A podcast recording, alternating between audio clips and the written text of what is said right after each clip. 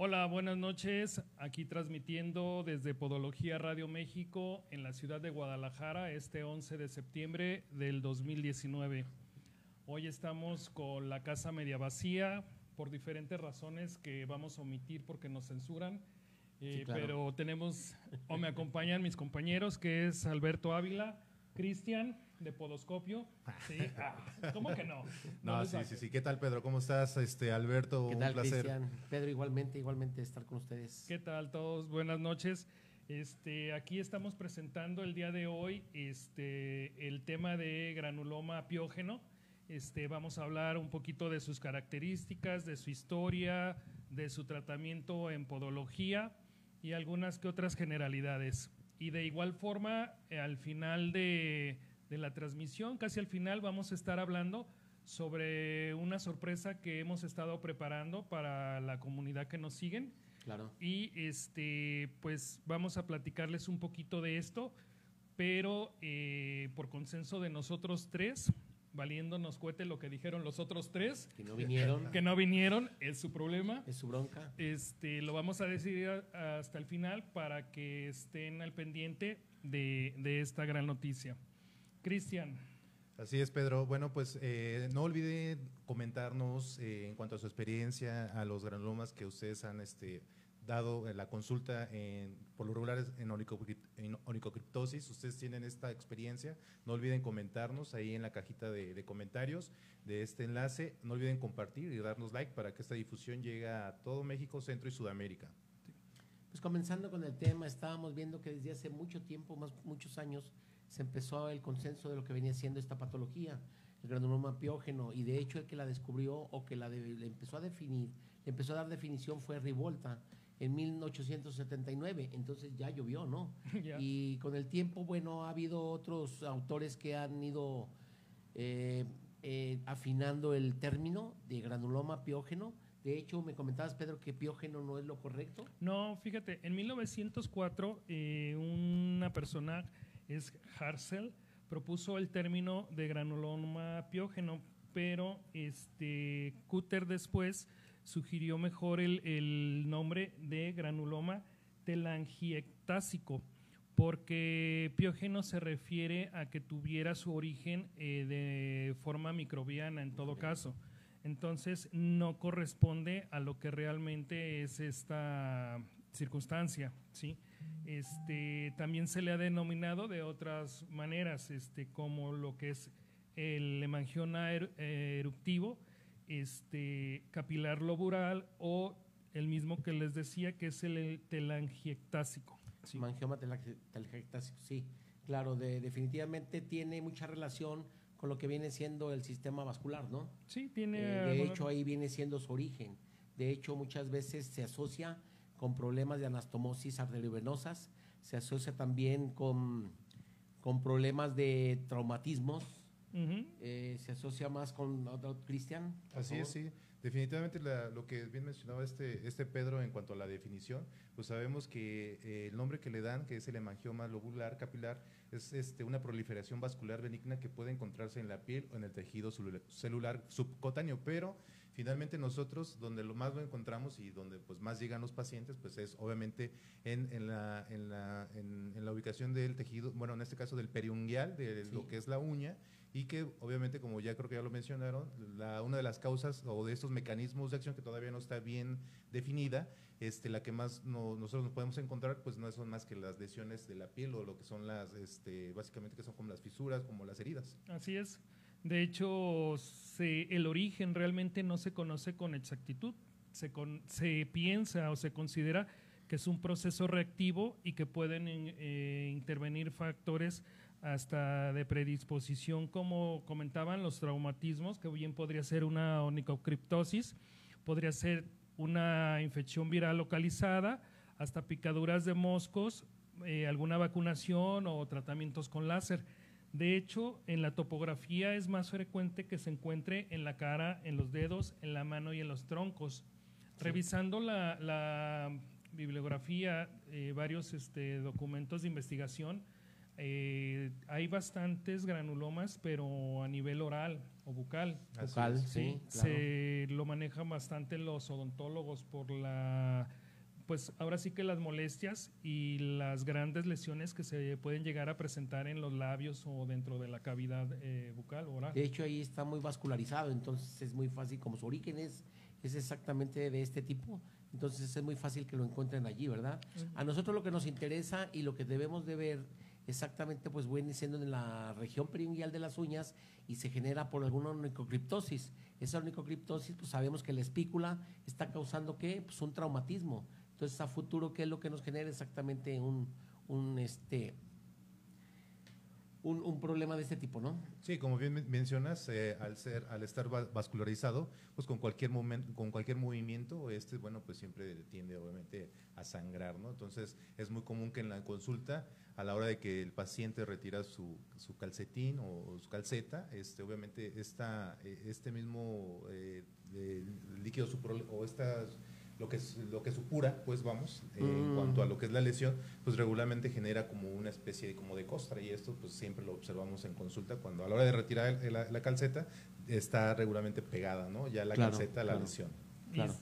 De hecho, eh, a mí me ha tocado que, por ejemplo, llegan y ya vienen con, con la calceta eh, completamente adherida, ¿sí? Y no sé si les ha pasado a ustedes que se está quitando en ese momento lo la calceta del propio paciente y empieza a sangrar de manera abundante. Claro, pero haz de cuenta, si hay sangrado, pero aparte de ese, ese tejido que tú mencionas, Cristian, y que es como purulento, viene siendo fibrina.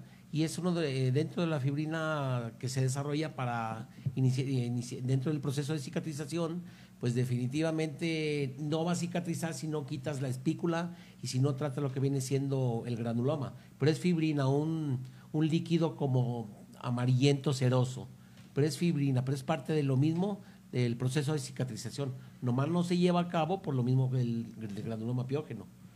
Pues de hecho no se lleva a cabo la cicatrización hasta que se retira por un lado la espícula. Claro. Y por otro lado, este, el mismo retiro de lo que es este el, el granuloma, ¿no? Que ya hablaremos más adelante de las formas en que se pudiera retirar. Sí, del tratamiento, del tratamiento. Del tratamiento, sí. Fíjate que ahorita estaba recordando, este, en, hoy, hoy se cumplen lo de las Torres Gemelas, si no ah, mal recuerdo. Ok. ¿No fue el 9 de septiembre? Fue, no, es el 11 de septiembre, del 2001, si no mal recuerdo, sí. Eh, yo precisamente estaba haciendo un domicilio y estaba viendo precisamente un granuloma de una niña y esa niña lo que le había ocurrido es que se le había se había cortado con un corta uñas las uñas del de, pero de la mano y traía un granuloma bastante grande. La abuelita recuerdo que le había dicho que, que era un uñero el famoso uñero. Generalmente lo mencionan así no ajá y le arrancaron el pedacito de alguna forma un poquito mal y creo que estaba casi de medio un cuarto de, uña ocupada por el granuloma Bastante grande, bastante grande. Cuando esos procesos ya son muy, muy grandes, pues definitivamente es porque el paciente deja correr el tiempo. Mínimo tienen 25, 30 días que empezaron con la inflamación o con el traumatismo de la espícula y a, futuro pues es lo que genera. De hecho son muy, muy, muy dolorosos. Para uno de podólogo, para trabajar una onicocriptosis con granuloma, pues la verdad es de que a veces tienes que hasta que infiltrar, ¿no? Para poder trabajarlo y, generar hemostasia, porque son muy, muy, muy sangrones. Sí, definitivamente también el tiempo de evolución este, también da otra, otra característica a este granuloma, ya que, un ejemplo, un caso que llega a consulta con un año de evolución de este granuloma, eh, ya el granuloma se volvió así que fibroso. Fibrótico, sí. Entonces, este, ya básicamente queda una huella bastante grande en el caso de, este paciente, donde ya no de forma vascularizada, sino de forma fibrosa, llega a cubrir básicamente la parte media de lo que es la, la parte lateral de la uña. Claro, claro. De hecho, eh, se da el caso que ya se hacen anexos cutáneos de en el propio dedo y te puede eh, hacer una malformación en lo que es el canal ungueal. ¿sí? De ahí a mí me ha tocado pacientes que lo refiero a cirugía reconstructiva porque ya tienen una deformación bastante importante, sobre todo en pacientes que son muy eh, cíclicos en cuanto a la sonicocriptosis y que se asocia mucho al mal cuidado que en su mayoría han tenido. Sí, sí, finalmente, como bien mencionas, existe una recidiva dependiendo según su tratamiento, pero sin llegar, bueno, sin mencionar ahorita los, tipos de tratamiento. este, creo que finalmente en consultas, si no realizamos una una buena este, eh, técnica pues para eh, eh, quitar, vamos, o, hacer la onicocriptosis o tratarla, pues esto puede volver nuevamente a reincidir y, o que este granuloma pues persista, ¿no? Entonces no, nunca desaparece. Entonces finalmente dice, bueno, pues que ya no siento dolor, pero el granuloma sigue, sigue presente y es porque pues obviamente pues la espícula todavía está haciendo de la suya. Está haciendo algún daño ahí. Así es. Eh, Pedro mencionaba que incluso se les manda cirugía, pero ya es cuando lo que vienen siendo las, los mamelones pues definitivamente ya están deformados, ¿no? Y a, a, futuro ese tejido fibroso que se forma lateralmente incluso puede crear un problema de, de callosidad lateral eh, y que también queda a futuro con molestia a la persona. Entonces hay que tratar ese problema y a la hora de meter lo que vienen siendo los guiadores o los bisturís, definitivamente son con tan fibróticos que son, fácilmente sangran. Entonces hay que tener cuidado porque son... Eh, sí, exacto. Y además también al realizar la técnica para la nicocriptosis, este, a veces también dificulta un poco. Totalmente. ¿No? O sea, realizar esta, esta corrección de, de la lámina y pues sí lo llega a dificultar, ¿no? De hecho ahí, este, bueno, no sé ustedes, pero yo por ejemplo antes que nada procuro de, que eh, exprimir, entre comillas, eh, un poquito lo que es el granuloma sin causar demasiado dolor. ¿Por qué? Porque en cuanto estás haciendo tú la asepsia de la herida para poder eh, trabajar en ella, por decirlo así, empieza a sangrar.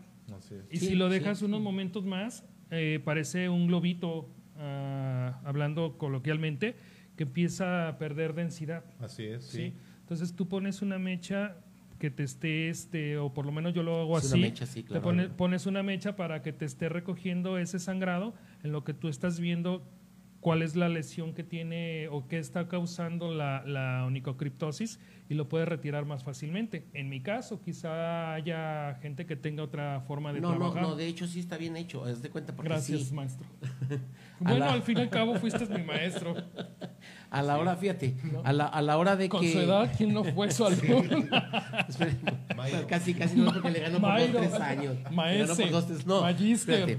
Haz de cuenta, para cuando hay un, gran, un, este granuloma piógeno y que definitivamente no nos deja trabajar por el sangrado, pues métale en hemostasia. Ah, no, claro. Hay que meter hemostasia y nos quitamos de problemas, aunque no infiltren para anestesia. Pero te voy a decir una cosa, a veces está tan vascularizado que aunque pongas tú un anillo isquémico o cualquier otro tipo, va a sangrar esa, ese sí, globito. No en la misma proporción que ah, si no, lo tienes sin isquemia. No, no, no. así es. Así es. Pero también fíjate lo que mencionabas, eh, cuando estás bien este, eh, mm, entrado, por decir, realizando esta corrección de la lámina unguial, ya cuando retiras esa espícula y ya dices, bueno, ya, ya este, pasamos el, el episodio triste pues, del paciente por, por ciertas circunstancias de dolor o no dolor, y ya cuando volteas a ver la herida, el hecho de la herida, pues ya está más desinflamada, como dices. Así es. sí, sí, cuando quita la espícula empieza, sí. O sea, sí, se, llega a ver de, distinta forma, ¿no? A apreciar de distinta forma. De hecho, yo, por ejemplo, he notado, me han llegado pacientes que a veces les han tratado de quitar el granuloma y llegan em, con una lesión mayor que a veces no tratar de quitarlo porque no es tan voluminoso.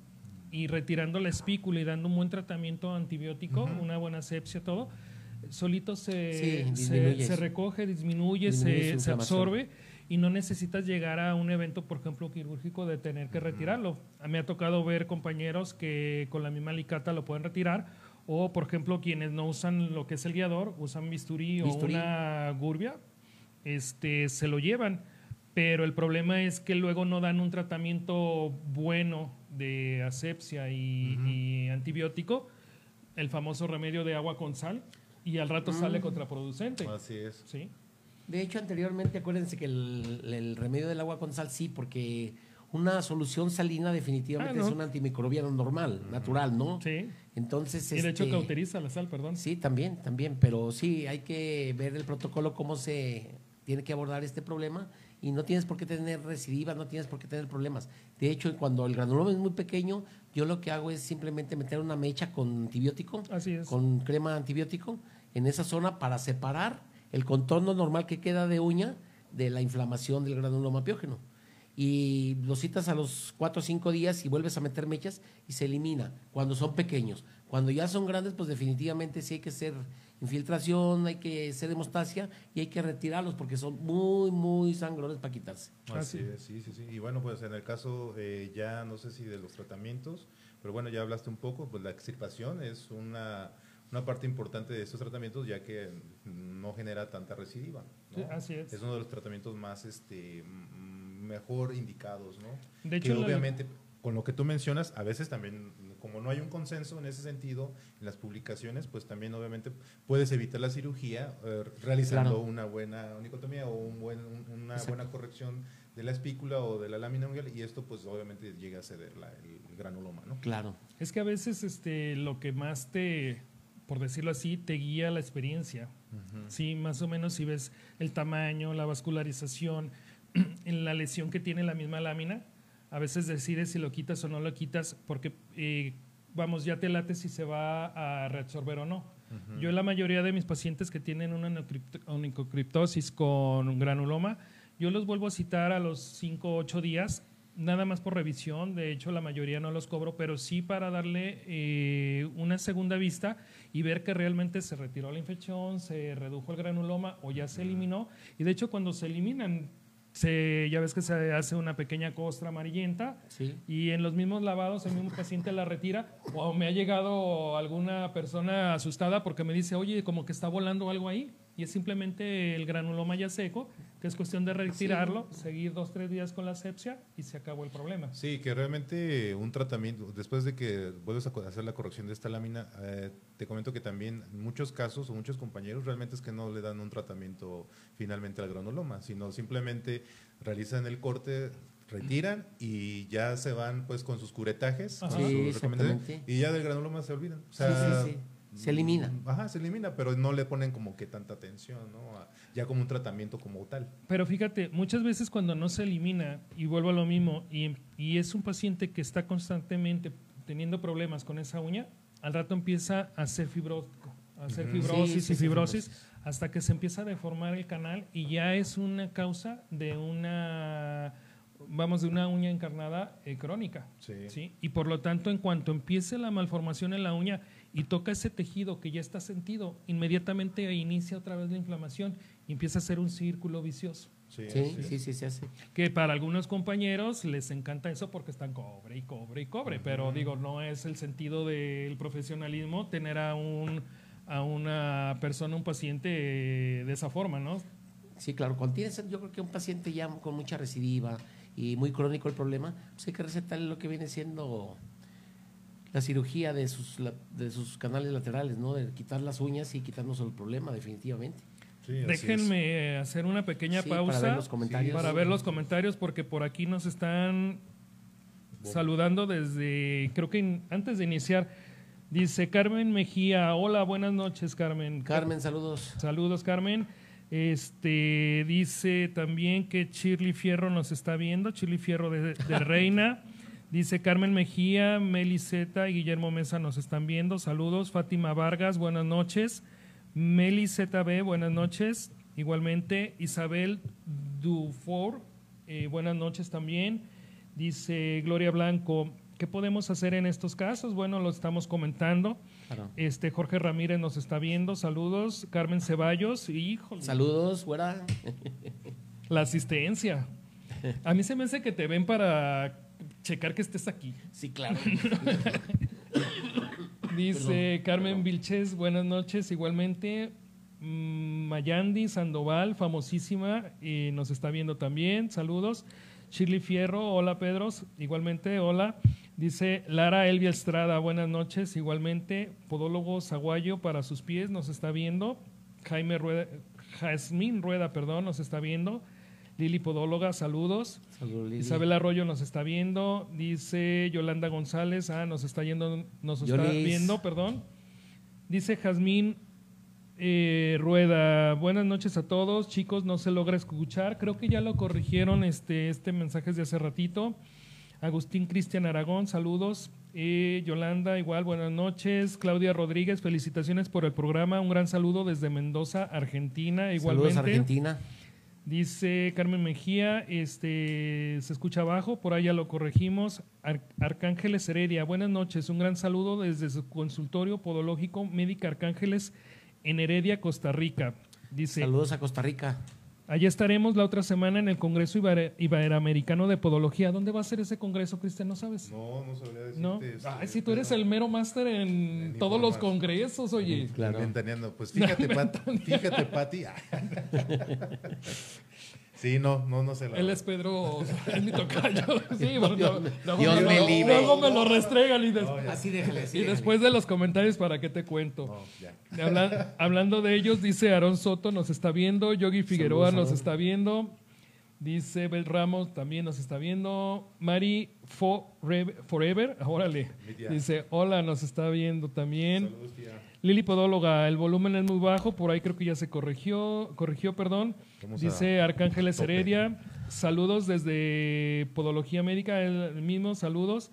Dice Maribel Sevilla, estoy sordita, eh, hay un botoncito ahí que le puede girar.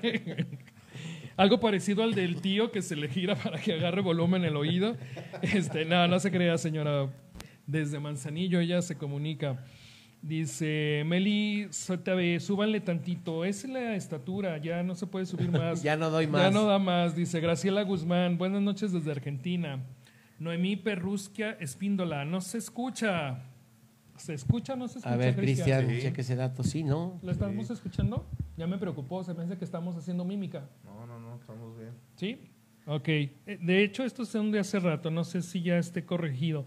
Dice Fátima Chan, muchas fel- felicidades por el programa. Saludos desde Campeche. Gracias, gracias. Betiana Soledad Pucci nos está viendo. Mayandi Sandoval dice, y si le suben tantito al audio, hijos de su no sé qué dijo, pero bueno, gracias. Dice, ahorita le subimos.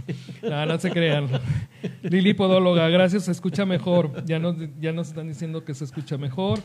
Yuencito Cortés Jiménez, por, cierto, es fan destacado, igual que Lili, dice, saludos y bendiciones desde Ecuador. Saludos, Ecuador. Armando Calderón Ávila nos está viendo. El día de hoy no vino. ¿Decimos por qué? Sí, sí, sí, sí. Parece que está embarazado, ¿no? Creo. Ah, no sé tanto. yo no Pero traía, traía un dolor en el abdomen bajo, entonces es lo más seguro que pueda estar embarazado. Pero traía cólicos. Sí, desde hace días. Sí. ¿Cómo No. que desde hace día? No, no, Ah, tuvo un está un problemita, poquito un problemita de salud, pero esperemos que pronto esté bien. Aquí se nos estaba desmayando. De hecho, llegó la ambulancia por, por él. Y en estos momentos yo creo que lo están ingresando a terapia en un hospital aquí cercano. Sí, este doctor Landeros se lo encargamos mucho. Así es. Sí, claro. Dice este Majerín Salas, nos está viendo. Doctora Pierzano, buenas noches, colegas. Igualmente, Ortomar, saludos. Mangerín Salas, qué buen tema. Saludos desde Temuco, Chile. Saludos a Chile. Soco Betancourt nos está viendo, dice Arcángeles Heredia. A mí me ha dado buen resultado resecar el granuloma mediante Sí. eliminación del mismo con curetaje suave. Exactamente. Sí, sí, se puede. Ahorita vamos a dar exactamente las técnicas que se emplean para quitar este problema. Dice Armando Calderón pujando, el curetaje es muy efectivo Sí, o la sí. aplicación de nitrato de plata. Así es, se puede, también, también. se cauteriza con el nitrato de plata. Hay otro que es más efectivo, pero eso después les digo, el nitrato de no de no hacer nada. Este María Iracheta Cruz nos está viendo.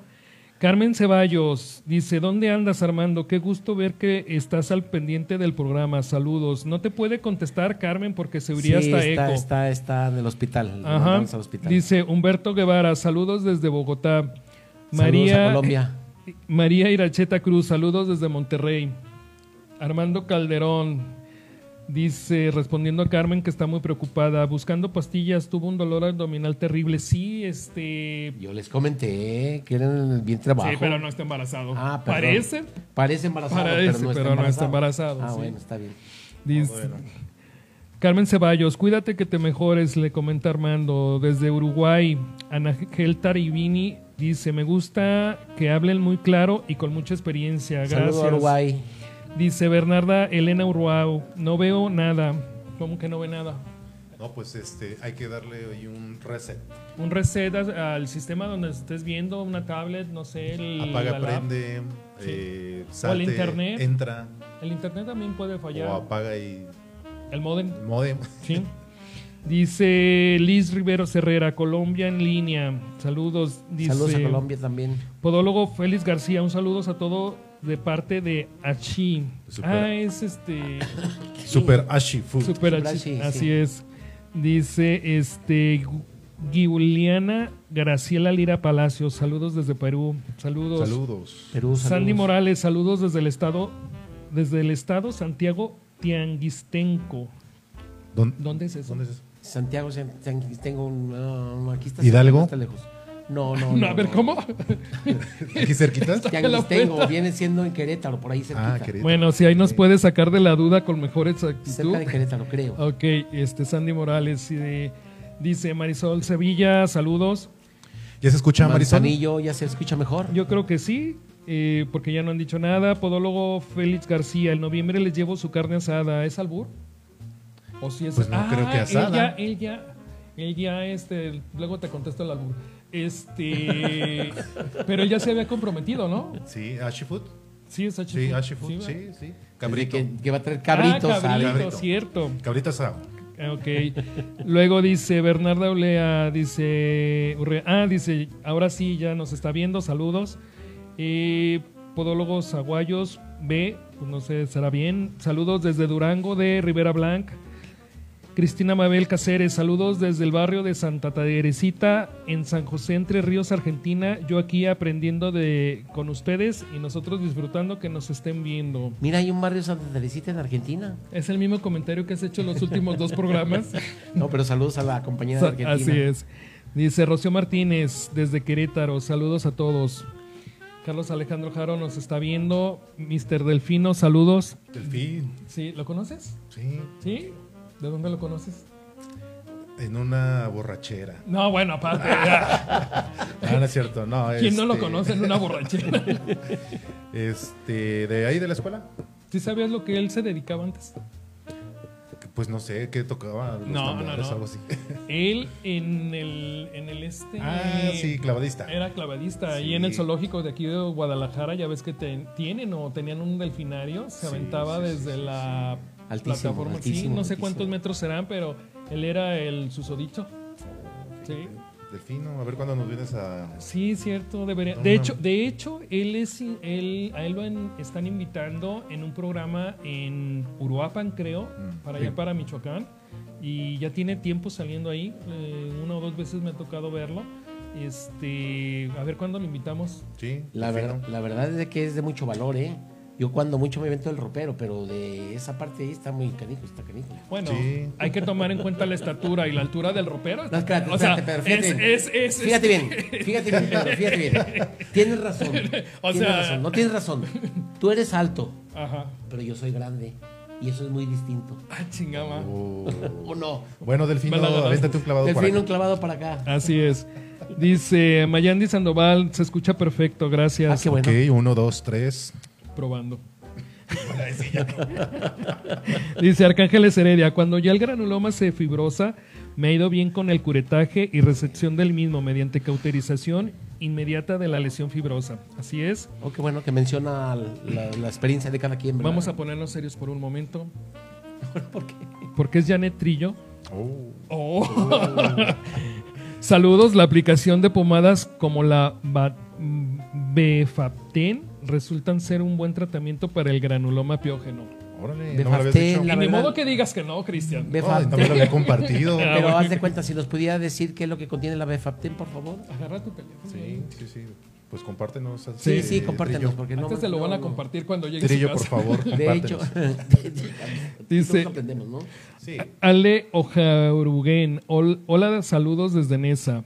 Adán Reina, hola, ¿le pueden subir un poco? No se escucha. ¿Más? Pues ya lo tenemos a tope, yo creo que Un ya son poquito pues un poquito más. Ahí está. Bueno. Pues que se queden sordos, tú súbele. Dice Carlos Alejandro Jaro Quesada, saludos a todos, soy el Delfino desde Michoacán. Ah, mira, precisamente anda en Michoacán. bueno, Allá vive, ¿no? la, no, no sé, yo la última vez que lo vi fue en una en un congreso que hubo aquí en la Cámara de Comercio y ahí nos saludamos precisamente, este, a lo mejor está ya eh, trabajando ya, este, podóloga, podóloga Jazmín Cruz, hola, buenas noches desde Reynosa, Tamaulipas, Fátima Chan, el congreso es en Cancún, Quintana Roo, ah, ya nos Ah. quitaron el... Oh. Hoy nos queda un poquito lejos. Ah, ese Pues que es va el a doctor. ser, eh, es el- El será doctor el del Hernández. doctor este, Jorge Sí, Hernández. Jorge Hernández. Yo Sí. creo que es- él es el organizador. el ¿verdad? organizador. Sí, va a tener buenos temas, va a tener buenos ponentes, pues si quieren asistir está bien. Sí, de hecho, este, por ahí nos hizo unas invitaciones. Nos hizo ir. invitación al programa, sí, exactamente. ¿Nos llegó el precio? No, ¿verdad? No, no nos llegó, no por nos eso llegó, no vamos por a ir. eso no vamos a ir, cierto. No, pues ya nos Sí, quedamos. Nos quería mandar en camión, oye, 17 horas en camión, pues no puedes. Si de México a Cancún está pero- Somodía y no sé cuántos. Por eso te digo, no. No, de hecho nos regaló algunas, algunas becas para cualquiera de nosotros que quisiéramos ir, pero la verdad, este, pues a veces se pone difícil, ¿no? Está medio complicado. fácil, no es Así fácil. es. Además, estamos. eh, Agradecidos con él por la, la, La atención. la atención que tuvo con nosotros. Y sí. Dice Artur- Arturo Torres Palomino, me suena. Dice, hola, buenas noches, aquí presente. Ahora, ¿por qué tampoco se ahí en el panel? ¿Qué? Sí, porque tampoco estamos en el panel. No hubo presupuesto. No, Eh, sí. no les pagan, los a los que no vinieron no pudimos pagarles ahora el, presu- pues, no, el presupuesto no alcanzó para su, su sueldo. Dice Delfino que sí se escucha. Dice Yetli Escobar Caballero, nos está viendo. Janek Trillo, que sí se escucha, Cristian. Y lo pone con mucho énfasis. Está bien. Dice Torre Palomino, dice, hola, buenas noches, aquí presente, ¿por qué hoy tan poquitos en el panel? Pues es que dos, Raúl está terminando su presentación de tesis, De que por cierto la va a presentar creo que este viernes. 20 de septiembre. el Sí, ve- semana. 20 de Ah, va a ser septiembre. el, próximo El 20 de viernes. septiembre eh, eh, presenta su tesis exactamente para obtener el título de licenciado en, podología Así es. por parte de la Universidad de Silucingo. Así es, este, a ver si, le, si alguno de nosotros va y le echa porras. Sí, Sí, claro, claro. Por lo claro. menos la pachanga se pone sabrosa. sí, eso. Ya si pasa o no pasa, ya se No, otro. quiero que sepas que cuando fuimos a presentar nosotros... Eso no se, eso ya se quedó allá. Eso ya se quedó No, allá. no, la maestra Se Julia se portó, la maestra Julia se portó con nosotros excelente, la Ah, verdad. Siempre ha sido ¿En la titulación o cuando fuimos ya al evento? a las dos cosas. Ah, bueno. Ah, no. De ahí salió la frase, vamos viendo que... Así es. Entonces, dice Graciela Guzmán, ahora se, se les escucha perfectamente. Felicidades por el programa. Celia González, saludos amigos desde Valle de Aragón. Liz Riveros Herrera, saludos desde Colombia. Carmen Vilches, saludos desde Argentina. Dice Lupita Guaulú, sal- saluditos. Dice Marisol Sevilla, saludos Armando, que pronto te recuperes. Carmen Ceballos, se escucha muy bien. Qué Millán bueno. de Sandoval, Armando Calderón Ávila, recupérate pronto, no nos podemos quedar sin el divo de la podología en Facebook. Ahí hay algo. Eh, sí, sí, yo, lo- sí. yo lo sigo insistiendo. Ahí no hay algo. navajas, no No, ¿Quién, navajas. quién dijo eso? ¿Quién le pudo haber dicho si no Mayandi? Oh, Pues no amarres navajas. No, yo no sé, yo así no. o sea, la evidencia está en el aire. Claro, claro. ¿Sí o no? Claro. ¿Sí o no? Está bien, es buena amiga. Dice. No se no, ría. sí, está bien. No se está bien, está bien. Dice Armando Calderón pujando. Alguno que me abra la puerta ya regresó. Ah, ya regresó, que estaba. ah, ya. Ah, o sea que era No, entrada- Ya, ya se fue el portero. O sea que era entrada así Era entrada estelar. espectacular. Espectacular. ¡ah! Ah, ¿Cómo ves? Está bien, pues deja, deja bajar. No, pero ahí. Baja tú, no, Beto, porque de aquí que se desconecte este. ¿Sí está ahí abajo? Pues dice que está ahí abajo. Es que estamos aquí en la transmitiendo desde la Torre de Podología México Exacto. y estamos en el edificio, son 23 eh, pisos. Piso 23. Estamos Piso en el penthouse, 23, pen- así es. penthouse. De hecho, nosotros estábamos rentando uno de los de más abajo, el sótano y lo que le sigue, pero por la calidad que hemos tenido nos, nos mandaron hasta acá arriba. Las llaves, tú las tienes, señor de las llaves. El portero. El portero. Perdón por el, por el lapsus. Dice, dice Armando que ya no me abran porque ya volvió a correr. No, no te creas. Dice Lore Roby, saludos a todos. Celia González, con el electrocautín se puede quitar un granuloma, perdón la ignorancia. No, de hecho sí hay gente que lo llega a, a resecar y a cauterizar, aunque pues es un poquito traumático, ¿no? Para un cautín.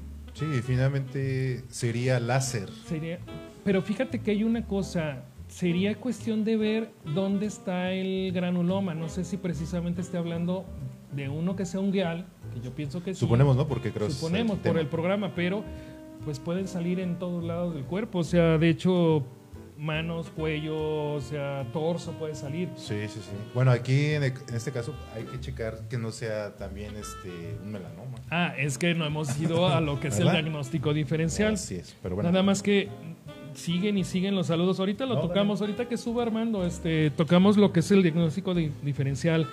Dice Delfino, dice que está en Morelia, precisamente. Gloria Jaramillo Rodríguez, Santiago queda para Toluca, ya nos aclaró. Toluca. Estábamos ahí cerquitas. Válgame, ya llegó la ley. Llegó acompañado Armando con la mera, mera ley. Con razón ya se sintió bien. ¿Vas a pasar, Armando, o no? Ay, qué carita, eh, pálido y todo. silla, Armando, acá.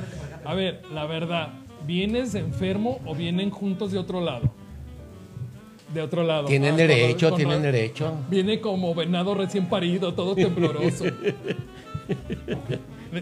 Vamos a hacer un movimiento aquí. Habla, habla de lado porque es infeccioso. Sí, sí. Dice Sa- Sandy Morales, dice, no es Querétaro, colegas, por Toluca, Santiago, Ti- Tinguistenco. Toluca. Tianguistengo, Estado de México, un fuerte abrazo. Pues disculpa la ignorancia. Así gracias. es, dice Podólogo Félix Santiago, ah, lo mismo, queda por rumbo a Toluca. Eh, saludos a todos desde Huitzcuiliucan, Podóloga Gloria Jaramillo. Dice Carlos Quesada, el delfino, dice, en Selva Mágica, en el equipo mexicano de clavados de altura y entrenador de delfines. Eh, Claro, sí. está padre, está padre esa. Y por ahí, Delfino, si nos haces la aclaración desde cuántos metros te lanzabas, porque si eran bastantitos. Sí, muy alto, muy alto, Sí. muy O sea, que era lanzado. Eh, muy lanzado. Dice, así es. Dice Marisol Sevilla, dice Armando está en la puerta, ábranle, desde acá se oye. Gracias. Ya está aquí, ya está Espero aquí, que lo único que se oiría fueran los toquidos, pero bueno. Dice Quechos Guzmán, buenas noches, saludos desde la coqueta Tijuana. Ándale, él está en, en- en- en Tijuana, En pero Tijuana. él es mi familiar, ¿eh? Guzmán Muñoz. Es de sí, Ciudad Guzmán, Guzmán, Muñoz, él, ¿no? sí, el de Ciudad Guzmán, Ciudad Guzmán. exactamente. Dice Saludos. Verónica, Verónica Alcacio, me encanta aprender o reafirmar conocimientos con ustedes de esta hermosa profesión. Felicidades por tan bello programa. Gracias. Dice el delfino que se tiraba desde 25 metros de altura, Yo. ¿sí? En una cubeta de 20 litros. En un tambo de En un- Pues que era Jaudini o qué. es No, broma. ahí en el zoológico. En el, en el zoológico, ahí en el delfinario. Yo no me evento de tres. Bueno, ¿cuánto, cuánto mide el ropero? Como dos metros, ¿no? Tres metros. No, pero No. digo que en equivalencia por su estatura, pues Sí, no, pues es como una caída de ese, de de ese, ese tipo. de ese calibre. De la quebrada de Acapulco. Dice Verónica Alcacio, saludos desde León, Guanajuato, México. María Forever, Grupo Supreme Fabricantes, saludos desde Ecatepec. Mm, ¿Qué nombre? Dice Ani de Jari Ove. Hola, buenas noches. Muchos tienen pacientes de renta cada mes. Realizan el El servicio, quitan de momento la molestia, pero no corrigen la patología. Exacto. No revisan los factores externos que podrían estar Desencadenando. Eh, que podrían estar da, da, da, da, da, da, da. ah que podrían ser invasivos hay que educar a los pacientes entre los hábitos de calzado de algunos Es muy difícil, ¿eh? Es muy difícil educar Ahí al lo que menciona la ella, yo lo leí. Este, en realidad, cuando quieres quitar un granuloma, eh, haciendo parecer que es como una fenolización, eh, no, no es que se quiera vender eso. Hay granulomas que en realidad tienes que infiltrar, tienes que poner el anillo Sí. isquémico y tienes que hacer un curetaje. Porque si también te esperas a que se quite eh, eh, solo, por sí solo, Por sí con la- o sacando la pura espícula, ahí te van a hallar. O sea, la verdad es que sigue sangrando. El- el- y además el, hay una, una situación de error en el granuloma. Muchos recetan eh, mupirocina o la, la conocida Bactroban. como Bactroban, creyendo, exactamente. creyendo que el granuloma es una infección y la No. realidad es que no es una es una infección reacción es una reacción a, a ese estrés y a esa lesión que, o pro- que provoca la, la espícula. Un Y traumatismo. es, es de, de tipo vascular. ¿no? Es de tipo vascular. Entonces, ese, la verdad es que si, si es, sí es necesario, perdón, eh, anestesiar, es necesario hacer la isquemia y es necesario el curetaje con la cucharilla de Martini, porque de otra manera este, no lo van a quitar. Va a ser muy, muy Sí. recidivante y muy difícil. dice Janet Trillo. O- otra A vez nos Otra iba a comentar lo de la grema, sabes- ojalá. dice No, está muy bien. que no te aguantas ¿Qué no, qué? Así dice, dice, no te aguantas, jaja, que así te va a poner en la noche. Y dice, contiene Deps Pantenol. Y que sí lo conoces y que sí te lo ha dicho. Ah, sí, así los. Así, los- Así tal cual, ¿eh? Y que ni te presentes. Sí, no, ya está. Ya está. Aquí, aquí de ahí tengo una colchoneta. Dice Arcángeles Heredia, en mi caso recomiendo mucho el spray de Camilozan, es un, es un derivado de la, esta de la manzanilla. manzanilla. El, ca- pero el camilosán es un poco más también como para dermatitis por contacto. Así es. Sí, al granuloma hay que... Bueno, dice ella que porque tiene propiedades as- astringentes, ayuda a la Ah, curación, pues sí, cicatrización y prevención de la infección. Lo que decíamos, que muchas veces por la sepsia pudiera reaccionar. Lo que sí a veces se da la mupirusina, también lo he leído, es porque no se trata de combatir el, el granuloma en sí, sino la infección que provocó la espícula. Aunque el granuloma no es propiamente un, este, una consecuencia de la infección, No, sino de es lo- una de reacción del trau- traumatismo. ajá, de Del lo traumatismo, traumático.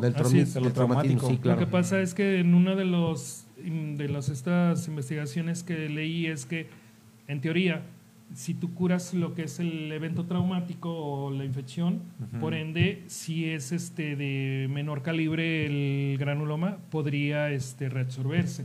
¿sí? Sí, porque ¿qué, ¿cuántos cortes llegas a hacer? Cuando alguien tiene un granuloma este, unilateral o bilateral, a veces tienes que hacer el corte más amplio que puedas de la uña para que ésta eh, no siga estimulando ahí ese El contacto. crecimiento. El contacto. De hecho, te metes muchas veces al leche unguial y tienes que quitarlo porque si no, no vas a quitar el granuloma. Sí, hasta con una, un bisturí del 15, hacer Sí, un corte, sí. incluso este, hasta un milímetro, con un milímetro de, de margen de seguridad más amplio para Así que es. puedas Ahora, garantizarlo. ¿cuánto, ¿cuántos días de evolución, eh, se- en qué día se presenta el granuloma? Eh, ya en la herida.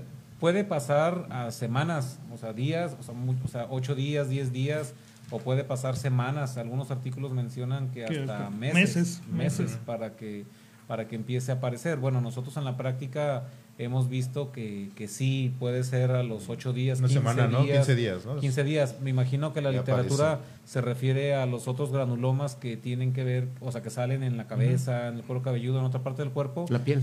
Ajá, y este tiene también mucha incidencia en personas como con VIH, Ah, sí. inmunodeprimidos, en mujeres embarazadas o que están tomando por la cuestión esta hormonal y en mujeres que están tomando también tratamientos eh, anticonceptivos. Anticonceptivos. Suele ser también en ellas presentarse Por más, así como los adolescentes. ¿no? Básicamente por el aumento de la progesterona. Ajá, y de hecho se da, más hormonal. en, se da más en jóvenes que en adultos, ¿eh? en jóvenes. En jóvenes que en adultos. Niños, ¿no? Sí, Sí, adolescentes. Dice Marisol Sevilla que si ya, ya, le- sí, ya está aquí, dice que si ya te abrieron. Es que fui al hospital y estaba lleno aquí en el Terranova. Estaba lleno, entonces me dijeron, pues si quiere esperar, es un... No, digo, el dolor no espera. ¿Qué ¿Y vas qué a hacer? Me fui a la farmacia, me llevó a la hora de la farmacia de Guadalajara, Oye, Mando, compré buscapina Y con eso. y, y ya ahorita parece que... Pero es que no manches, es algo así como repentino. Por si ven que me retuerzo y me salgo, pues es el, Oye, como el te- cólico, el no vas- dolor. salga, con Ajá. eso. te vas a hacer como el de la tumba, ¿no? Que decía en el epitafio, les dije que me sentía mal, hijos de la... ¿Ya para Sí, qué? ya para no, qué. no, no, es un dolor. La verdad es que no juzgo a la gente que luego toma decisiones drásticas ante No, un dolor claro, terrible. claro. Entonces hay que, hay, que, hay que revisarte, hay que revisarte, porque si Sí. constantemente tienes ese problema, pues agarra... No, tenía, he padecido de, de colitis nerviosa, pero ya tenía años que no tenía. Sé que es algo que no se cura, ¿no? Se, se controla, pero tenía añísimos. Ahora sabe, no sé, no sé qué sé qué, qué sucedió. Fue lo que comiste Sí. o lo que te dieron de comer. Me están matando poco a poco. Claro. Dice Susana Gan- Gajer. Dice, felicidades por su programa, hacía falta. Saludos desde Gómez Palacio Durango. Gracias. Saludos a Durango. Claudia Valladolo- Valladolid, saludos desde Guadalajara. Es compañera de aquí cercana. Betty Mandy Food, buenas noches. Amanda Fabiola, saludos desde Chile. Yolanda González Romero, saludos. Arcángeles Heredia, Saludos. muy bueno el uso de Camilosán. Dice post tratamiento quirúrgico del ok. granuloma, ya que por sus propiedades, ah, lo mismo, que es, Sí, es extracto de manzanilla y ayuda a la cicatrización. Eh, Julieta Ávila nos está viendo. Carlos Saludos. Alejandro Jaro Quesada, 25 metros, vuelve a reiterar. Sí, y que la cubeta sí era de 2 litros, de 20 litros, perdón. Dos litros. no, pues más, más chiquito todavía. Dice Irma Ramírez, saludos a todos. Y María Luis Domínguez, Miriam Mónica y Rafaela Rodríguez nos están viendo. Saludos a ellos también. Lo que por ahí nos queda te- pendiente todavía es ver este Diagnóstico el diagnóstico diferencial. Bueno, puedes, este, el diagnóstico diferencial es el sarcoma de Kaposi. De Kaposi, sí, ¿no? Este. Metástasis cutáneas. me- ajá, exacto. Pero, Melanoma pero, maligno. pero sí, por decir, el granuloma piógeno generalmente no pasa más de 2 centímetros de crecimiento, este, Ujú. punto cinco, 1.5, 2 centímetros de crecimiento. Eh, el- los otros también eh, en la historia clínica, pues el sarcoma de Kaposi en muchas ocasiones tiene relación también con personas con VIH. Con VIH.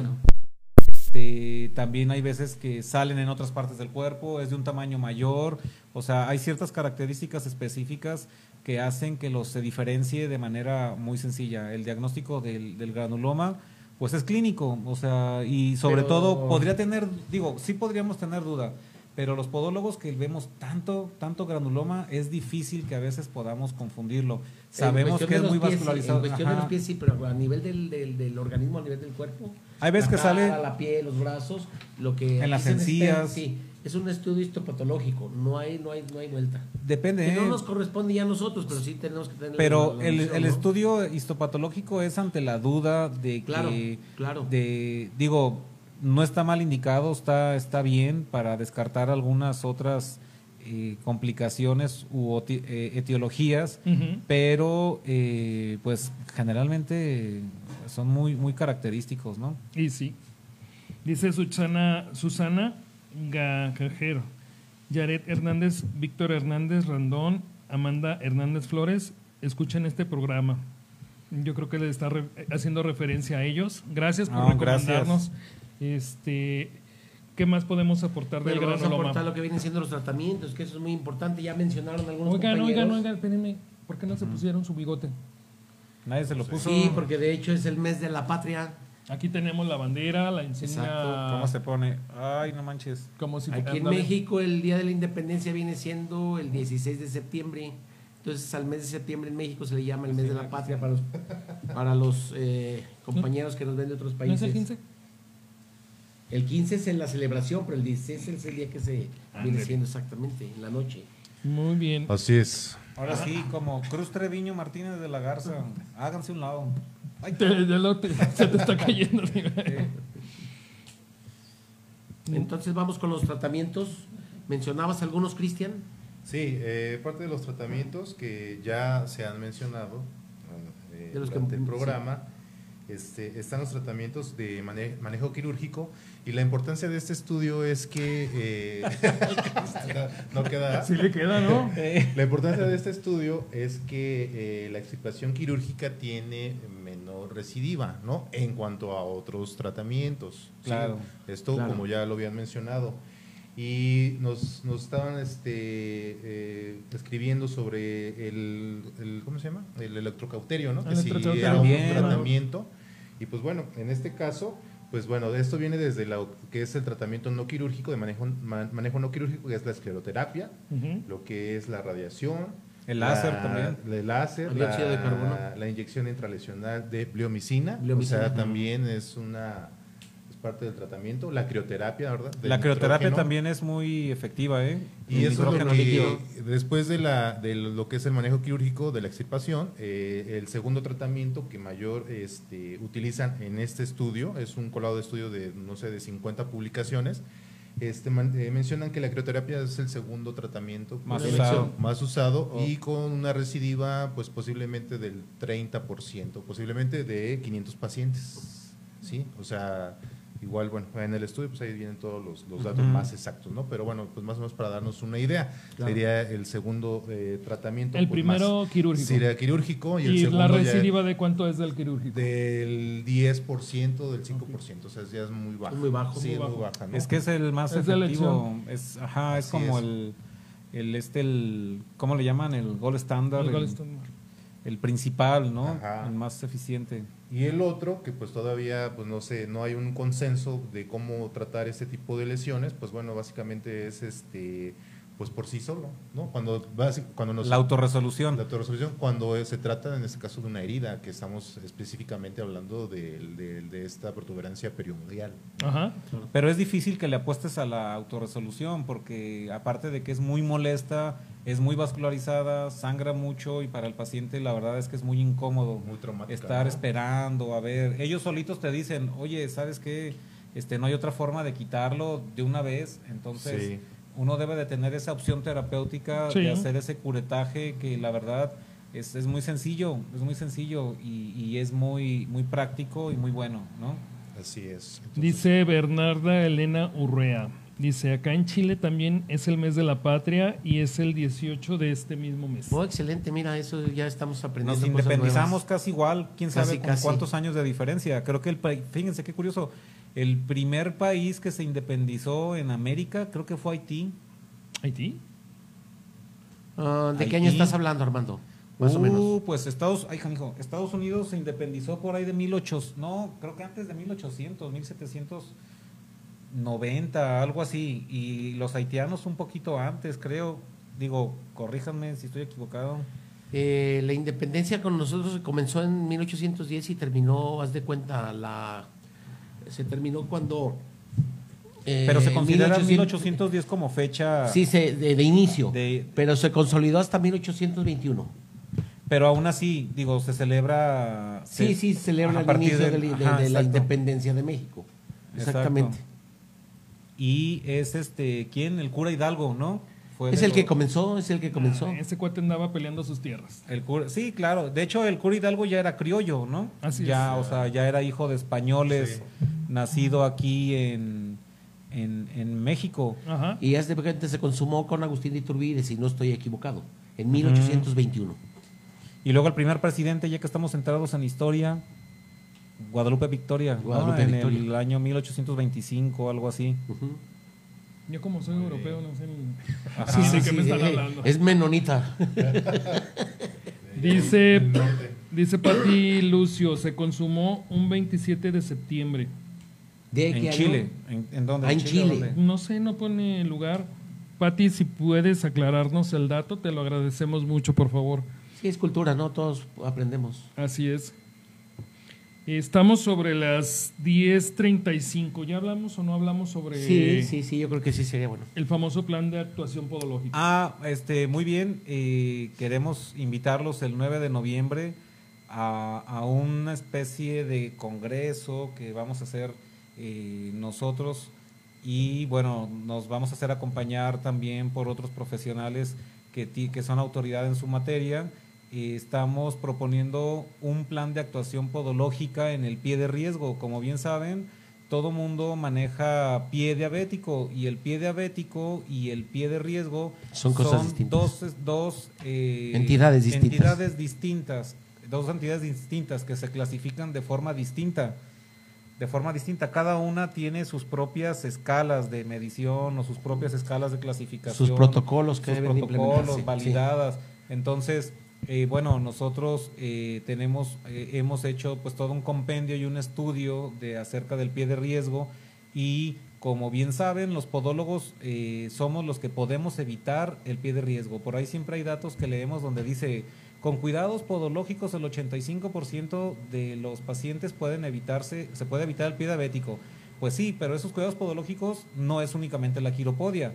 Estamos hablando de la importancia de clasificar primero el pie de riesgo y no nada más que se quede ahí en la pura clasificación, sino que además de clasificarlo, un plan de actuación en cada nivel de riesgo, que eso es lo que vamos a, transmitir, y un documento de eh, o una guía de procedimientos para que se haga de manera eh, pues más sistematizada, más sencilla, más ágil y que el resulta al resultado lleguen de manera sencilla, además de que en cada estadio este, se aplique lo que corresponda a ese nivel de riesgo, ¿no? Sí, así es. Nos vamos a basar básicamente en lo que es el, la prepatología del pie diabético, ¿sí?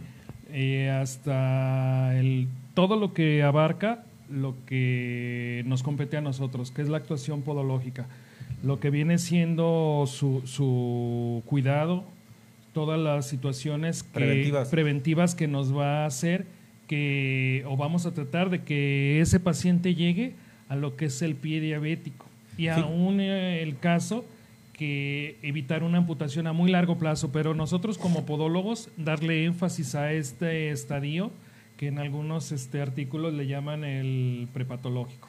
Fíjense la, la importancia, este, y si lo analizan desde esta perspectiva, ningún profesional de la salud puede evitar el pie diabético tanto como nosotros los podólogos. Los podólogos. Cada cuánto vemos al paciente, los conocemos de todo a todo, el tipo de calzado, el peso, hábitos, este, en muchos aspectos.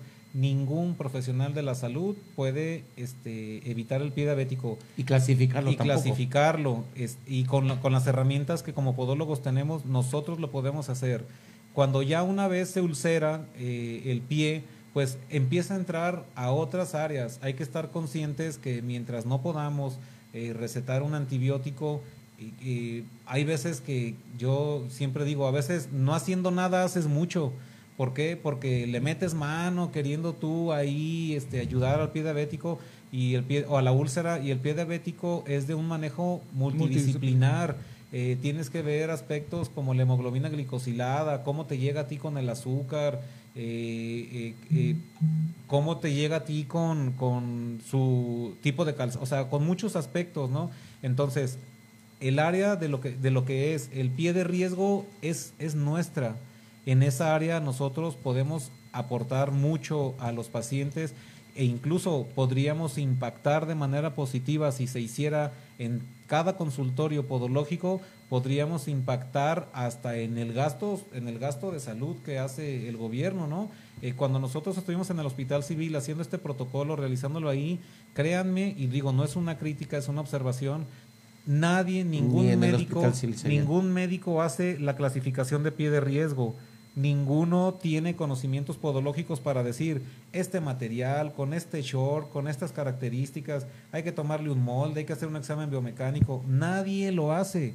Entonces el paciente solo se va a su suerte y si conoce un podólogo preparado, pues qué bueno, pero y si no, De O sea- hecho, es el protocolo que nosotros tratamos de introducir.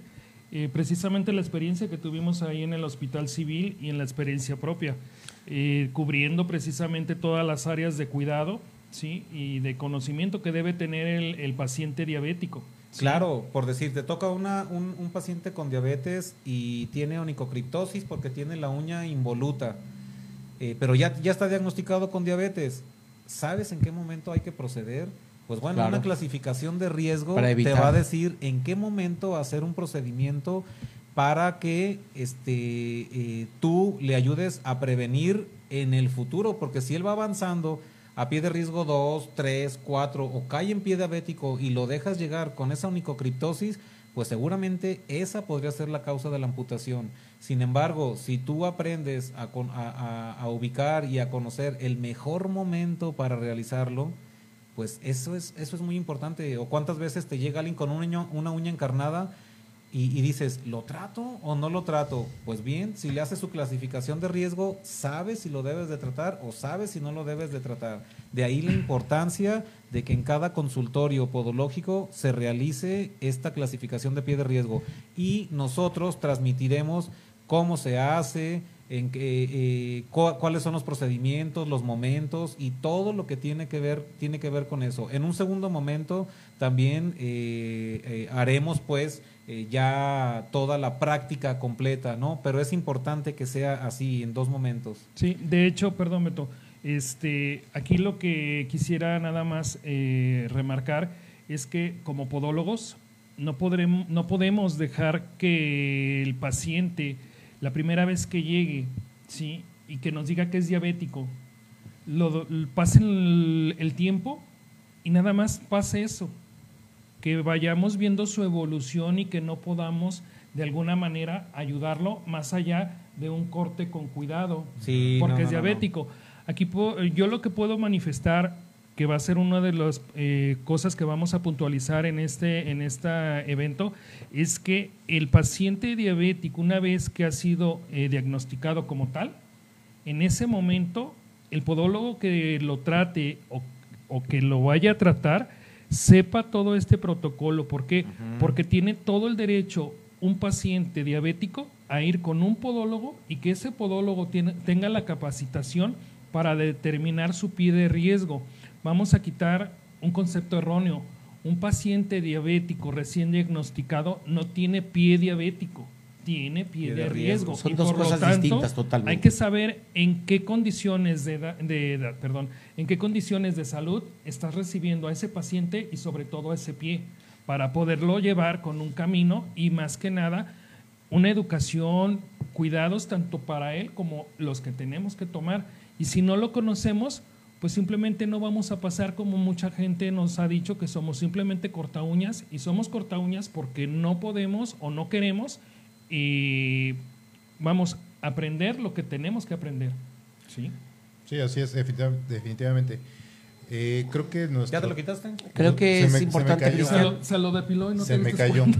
Este, creo que algo importante es lo que mencionas y nuestra labor solamente llega hasta solamente preguntar si es un paciente diabético ya en consulta. Es, lo único. Por eso muchos muchos dicen manejamos pie, pie, diabético y eso es mentira. ¿Qué es manejar pie diabético? O sea, eso es mentira. eso es una pregunta que, ¿A qué se refieren con eso, no? Ahora en otro es, eh, va a ser lo que menciona también Armando, eh, un ejemplo, una clasificación de grado 2 de pie de riesgo eh, puedes realizarle una este, fenolización a ese paciente.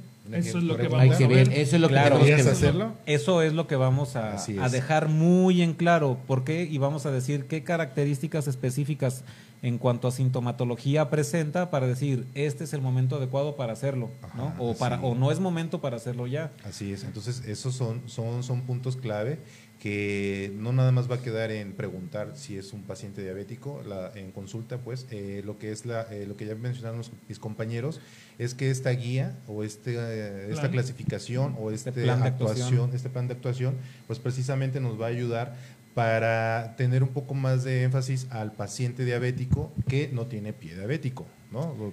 Claro. Esa diferencia. Además, tú vas a tener un expediente de este paciente, por lo tanto, este paciente seguramente va a estar contigo más tiempo. ¿Por qué? Porque tú lo conoces, tú llevas su historial clínico de su pie, de su pie de riesgo, y sería imperdonable que, que tienes un paciente con diabetes y tienes 20 años atendiéndolo, 25, 30, porque todos tenemos a veces pacientes así. Yo tengo pacientes de 30 años y si se te ulcera, ¿cómo se te va a ulcerar a ti? Digo, obviamente, no debe de ulcerarse. Entiendo que este, tiene mucho que ver el control glucémico de ellos. Metabólico. Pero en cada momento y en cada consulta tú tienes que estar haciendo observaciones que te competen, ¿no? Como, como en el caso del pie. Oiga, es necesario que le haga una historia, este, una, un estudio biomecánico, vamos a ver cómo están sus cargas ah, mire, es necesario meter este tipo de material en este momento por esto y por lo otro.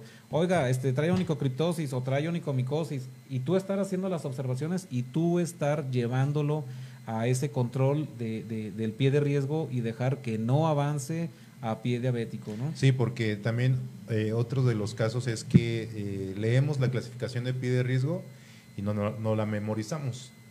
Pero hay ah, protocolos donde tienes que aplicarlos, Cristian. ¿no? Ya piensas que visualmente vas a leerle va una interpretación de salud este, sistémica al paciente y vas a, vas a saber que, en qué estadio se encuentra este paciente diabético. Es decir, lo veo bien, no pasa nada, ¿no? Pero ¿qué sucede si haces este estudio y te das cuenta que hay un sinfín de tratamientos muy interesantes, muy aplicables en la podología y en este caso en la ortopodología?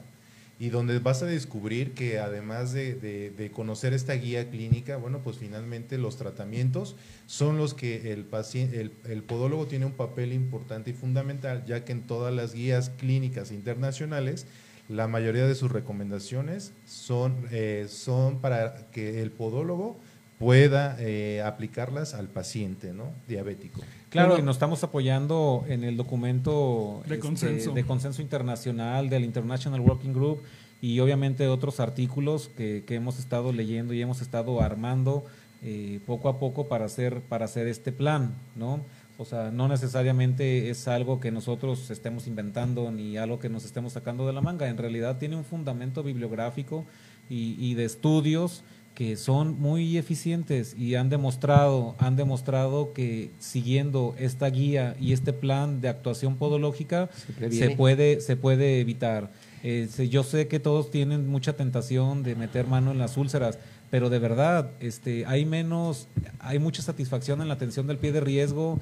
Ah, eh, su trabajo va a ser eh, con menos riesgo, tanto profesionalmente para ustedes como para para el paciente, porque sabemos que el pie diabético eh, es, pues es casi territorio del angiólogo, eh, en casi en todos los estadios y en cualquier clasificación que me hablen, en la de Wagner, en la de Texas, en la de Pedis, en la que sea, ¿no?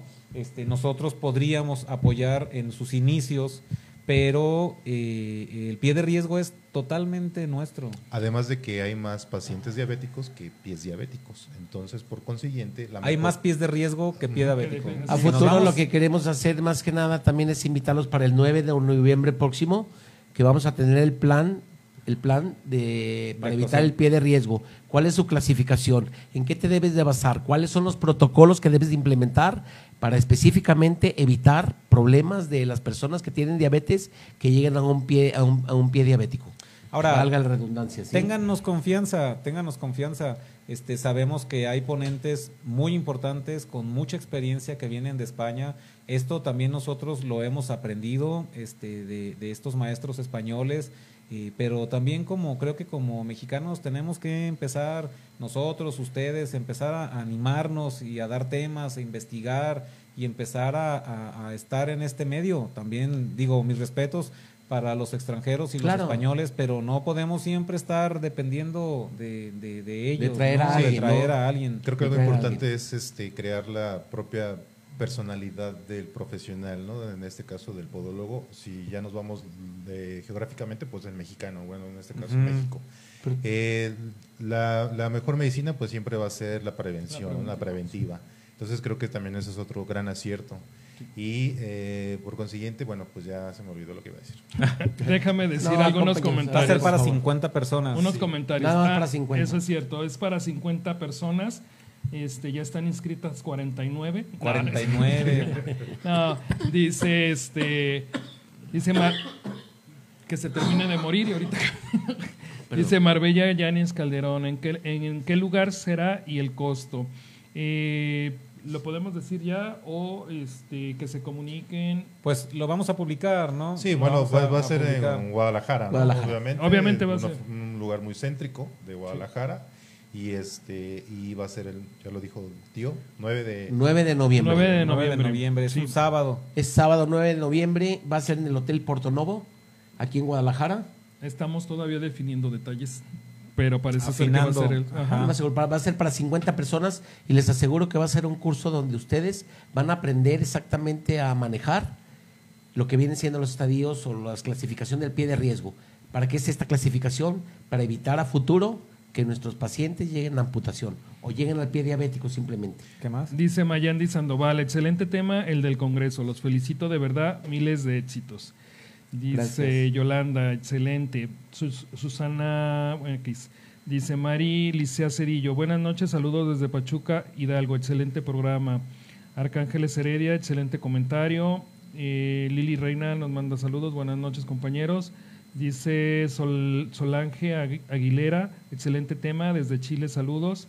Dice Pati Lucio, incluso hay, hay muchos pacientes que van con nosotros porque tienen terror de ir al hospital y que le amputen un dedo o el pie. Precisamente por eso es la responsabilidad que, que debemos de tener y comprometernos a que de verdad eh, eh, manejemos el pie de riesgo como tal. Sí, ya recuerdo, ya recordé. Eh, tú publicaste una, una nota sobre de España, ¿no? Donde mencionaban que, bueno, pues estaban en, punta de lanza en cuanto a la atención clínica del pie diabético, ah, pero pues que la preventiva pues no, no había tanta, tanto este, abordaje. Tanto abordaje, ¿no? Entonces yo creo que, eh, como bien ustedes me imagino que saben, bueno, pues hay muchos grupos de trabajo, hay muchos este, cursos que obviamente están enfocados al pie diabético aquí en México. Entonces lo que también se trata de hacer es complementar lo que es el pie de riesgo con el, con, con, el estudio que se está proponiendo de este plan de actuación.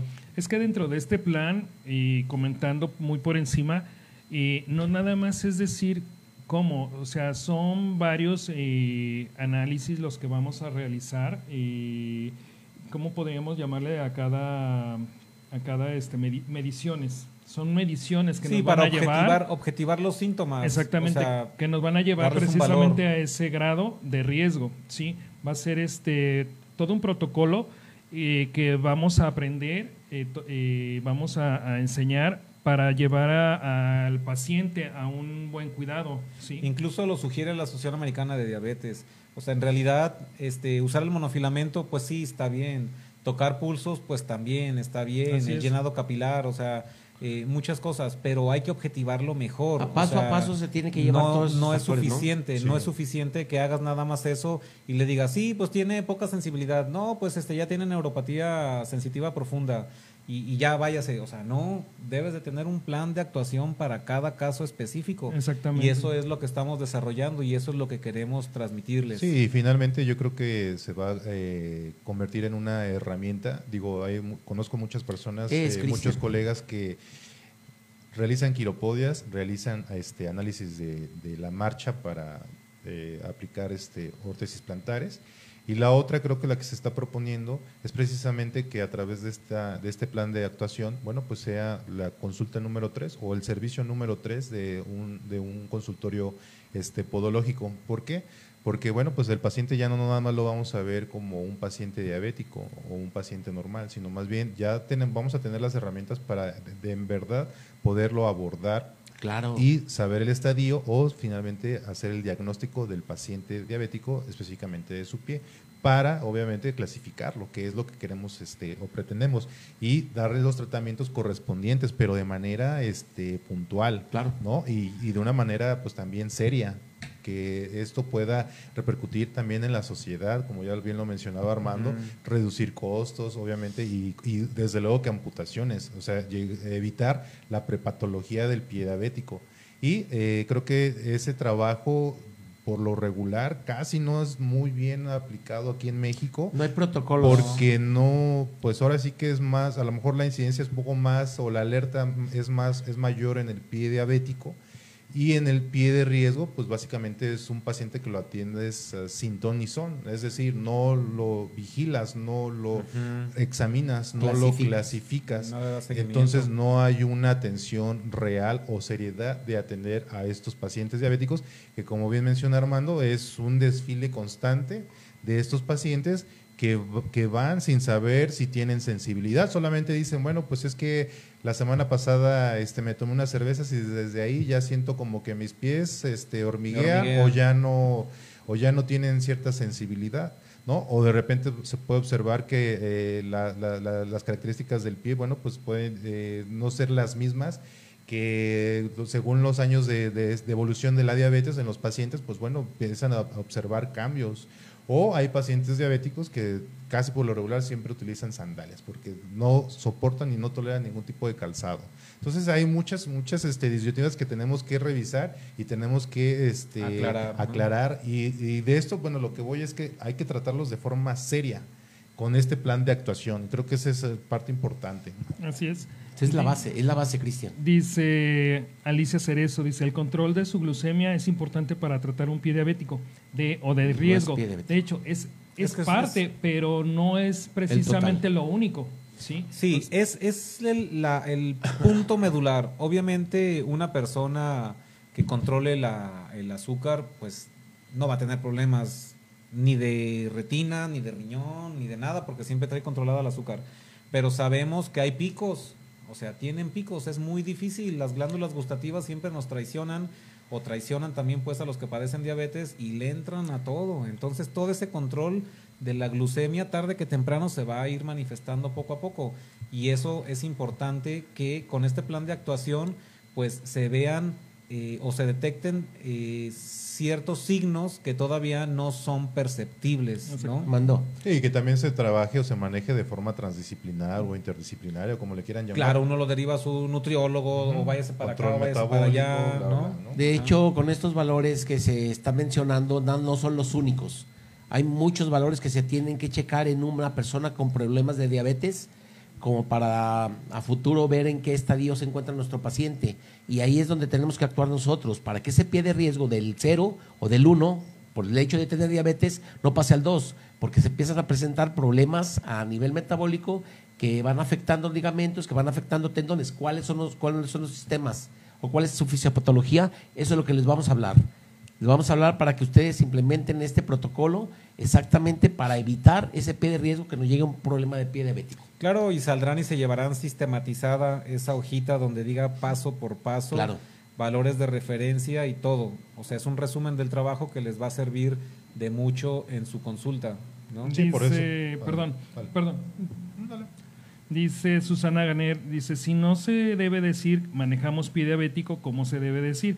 Pie de riesgo. Pie de riesgo. De hecho, Pati de. Lucio le contesta que es pie de riesgo, pero ya Clara dice, pero para fines publicitarios, jala mejor decir pie diabético. Sí, pero Y te va a llegar alguien con una úlcera Y te y vas no- a quedar vas a helado. derivar. Te va a llegar salubridad, te va a llegar Hopper- Cofrepis y te va a decir que, ¿sabes qué? Pues tú no puedes manejar pie diabético porque no tienes Bueno. la, la, la, la- Pues, la- la- Ajá. Dice Connie Hernández. Robles, dice un tema muy extenso. ¿Cuándo van a estar transmitiendo? De hecho, no vamos a transmitir este No. tipo, este, este, esta serie de, de temas. Es un plan que se va a exponer el Es día difícil que 9 en un de haga, noviembre.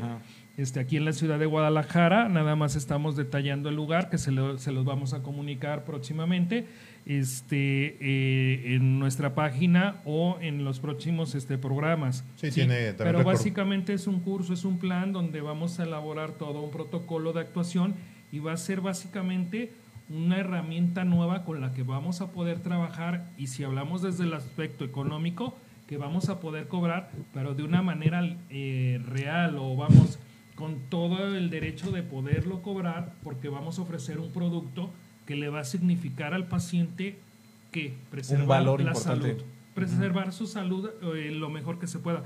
Y obviamente hay que puntualizar que muchos pacientes diabéticos son muy, muy, muy irresponsables con su estadio, ¿sí?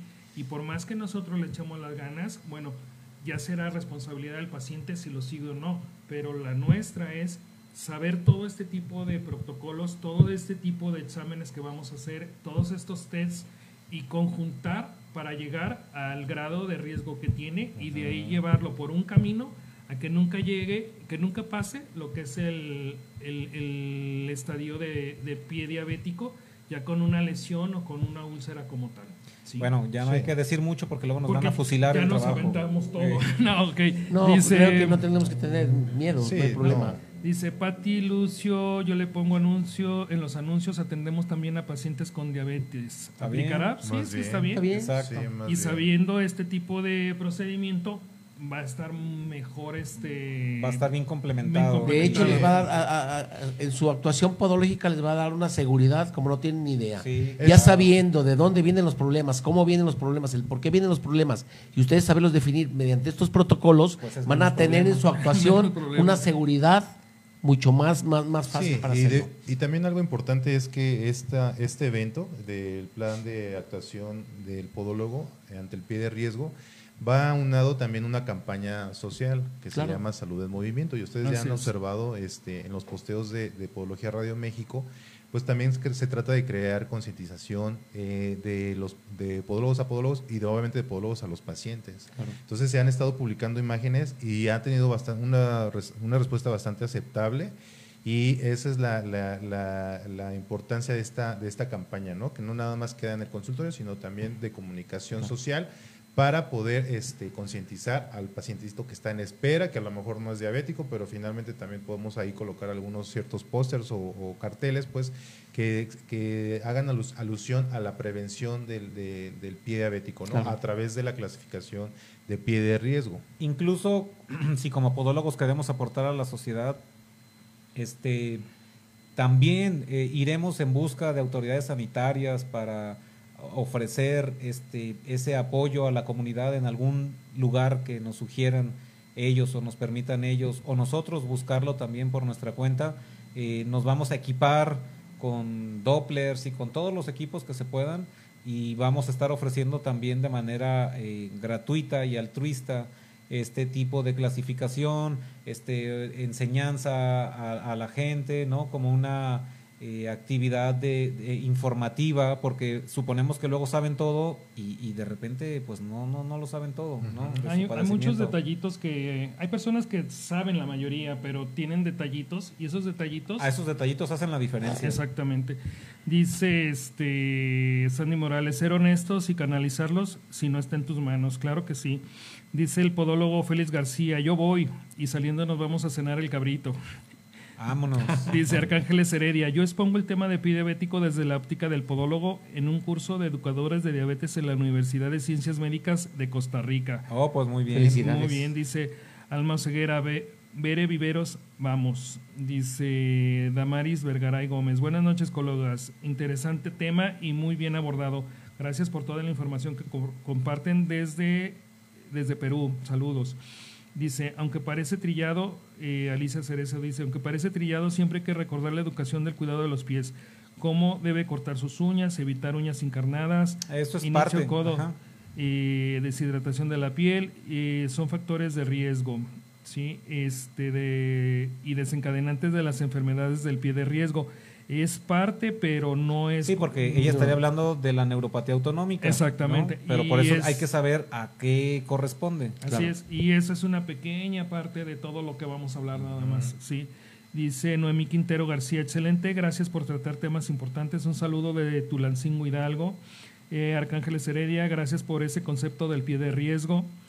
Jorge Ramírez, definitivo, la prevención es mucho más económica, así es, hay muchos estudios de, de- de- que hablan sobre ello. Dice Alicia Cerezo, identificar factores desencadenantes y factores predisponentes del pie de riesgo, así es. Entonces, pues nada más este recordarles que el plan lo vamos a llevar el 9 de noviembre aquí en la ciudad de Guadalajara. Va a ser para 50 personas, Personas. ¿sí? Este, contará con aval académico. va a contar con un aval académico. Claro. Sí, Universitario. eh, son detalles que estamos nada más afinando, pero ya se cuentan con ellos para poderles dar eh, ya información, eh, pues ahora sí en Más concreto, precisa, ¿no? ¿no? Precisa. Ujú. Pero todo lo que estamos diciendo ya es, ya es un hecho, la fecha es un hecho y ahí vamos a estar ofreciendo este plan. Es completamente otro enfoque para muchos podólogos que no lo llevamos a cabo y muchas cosas de estas quizá ya las saben. Lo que vamos a hacer es simplemente Ordenarlas. ordenarlas para realmente llevar a, a ese resultado que más que ayudarnos a nosotros, va a ayudar al paciente que es diabético y que no nada más le vamos a cortar las uñitas con mucho cuidado. Así Sí. es. Muy bien. Beto. Pues muy bien, muy bien. Qué bueno que ya se anunció este próximo plan que tenemos. La verdad, el que esté interesado, les vamos a dar próximamente los datos, a dónde se pueden comunicar, este, cuáles vienen siendo las características del curso, cuáles vienen siendo las características de, del hospedaje, lo que ustedes gusten, ¿de acuerdo? La información va a estar, va a estar puesta en Podología Radio México. Cristian, vámonos. Este, gracias amigos, les recomendamos eh, no se pierdan este curso, estén al pendiente, pidan información. Obviamente la estaremos subiendo ya eh, de manera oficial. Digo, ya esto fue un, un, un, este, Un aviso. un aviso, ¿verdad? Pero ya, ya, la, ya toda la, la- la- la información ya está lista para, para lanzarse. Recuerden compartir este programa, eh, darle like y este, nos vemos el siguiente miércoles 9.30. Armando. Huercos, perdón, buenas noches. Este, felices México. fiestas patrias. El 16 no nos vamos a ver, digo, pero lo van a festejar en algún lado. Y este, pues, viva México y viva la independencia. Que viva México. Así Sí. es, y nos estamos viendo el próximo miércoles este, con otro tema de interés, con más informas, informes aquí, y esperemos que estemos ya con todo el grupo completo, ¿no? Muy bien. Muchas gracias, cuídense y nos vemos para la próxima. Buenas noches. Gracias, buenas noches.